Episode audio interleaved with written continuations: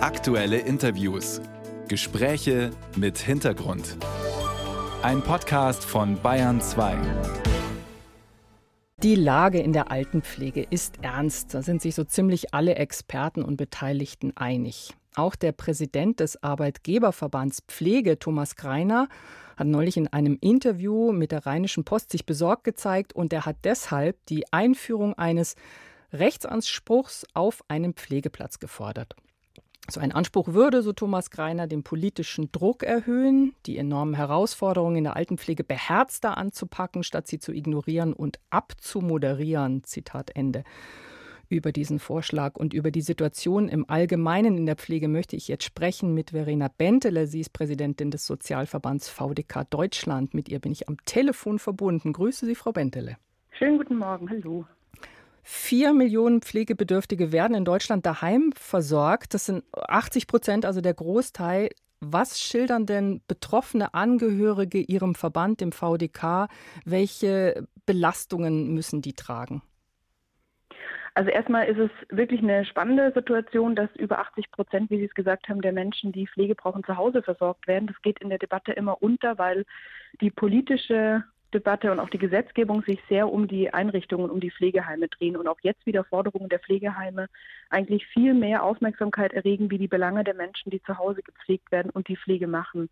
Und deswegen haben wir als VDK eben über 54.000 Menschen befragt die eben zu Hause gepflegt werden oder eben pflegende Angehörige sind. Und für die ist eines der Hauptprobleme, dass sie eben eigentlich überhaupt keine Entlastungsangebote kriegen, dass zum Beispiel über 90 Prozent derer keinen Zugang haben zur Kurzzeitpflege aus verschiedensten Gründen, weil die Anträge kompliziert sind, weil die Angebote fehlen, weil natürlich auch die Finanzierung für viele nicht ganz klar ist. Und das sind wirklich die Herausforderungen, dass eigentlich die Entlastung, die zeitweise Entlastung für die Pflegebedürftigen und deren Angehörigen zu Hause eher schwierig ist und sich viel, viel mehr um tarifliche Bezahlung der Pflegekräfte und um die Rettungsschirme und Ausstattungen der Heime dreht.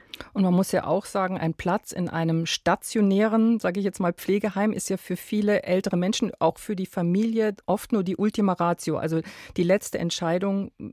Man, man will eigentlich so lange wie möglich daheim bleiben.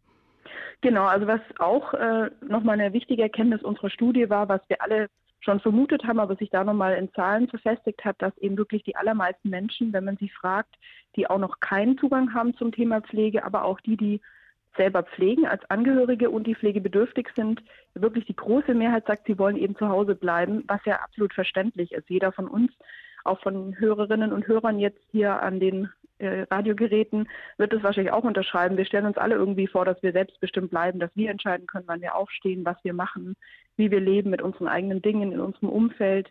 Ich glaube, dass kaum jemand sagen würde, ich will unbedingt ins Pflegeheim. Und das ist natürlich klar, dass dann gerade für diese Gruppe auch die politische Unterstützung und die Rahmenbedingungen deutlich besser sein müssten, wie sie eben heute sind.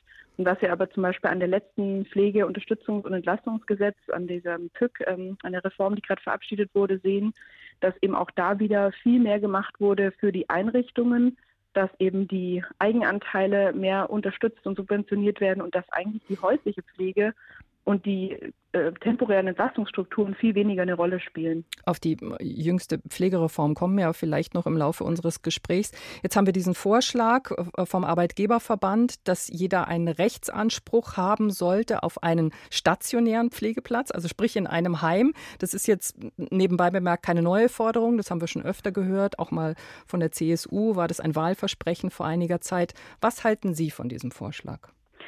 Also erstmal kann man es, denke ich, ganz drastisch und plastisch so festmachen. Wir fordern ja auch keinen Rechtsanspruch auf ein Kinderheim. Wir fordern Rechtsanspruch auf Kinderbetreuung, auf eine Kindertagesstätte.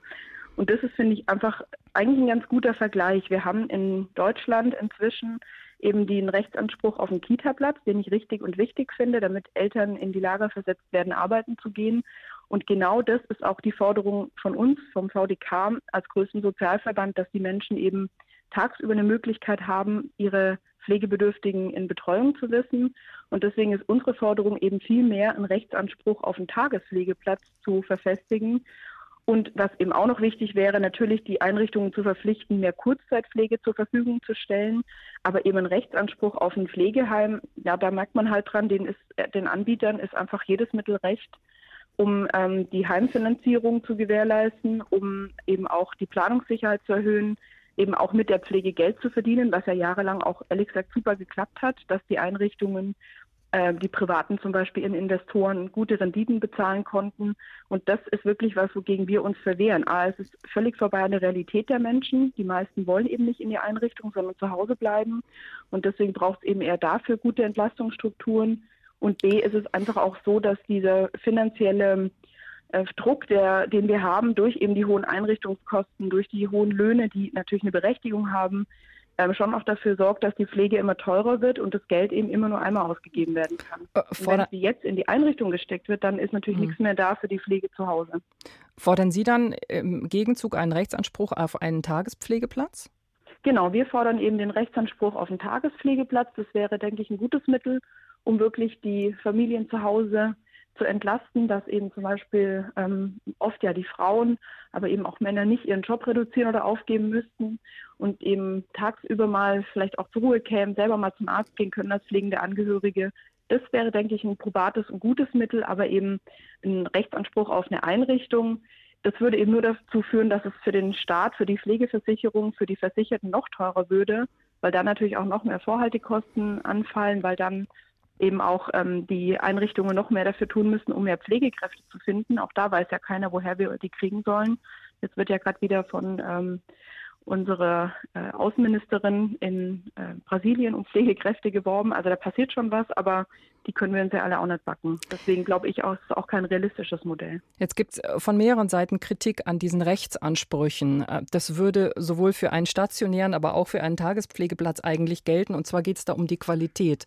Also da heißt es von anderen Kritikern, äh, dass die Gefahr bestünde bei einem Rechtsanspruch, dass es zu Qualitätseinbußen in der Pflege käme, weil man einfach den Rechtsanspruch danach kommen muss und schaut, dass hauptsächlich irgendjemand da ist, der pflegt, vielleicht jemand, der auch nicht so gut qualifiziert wird, ist.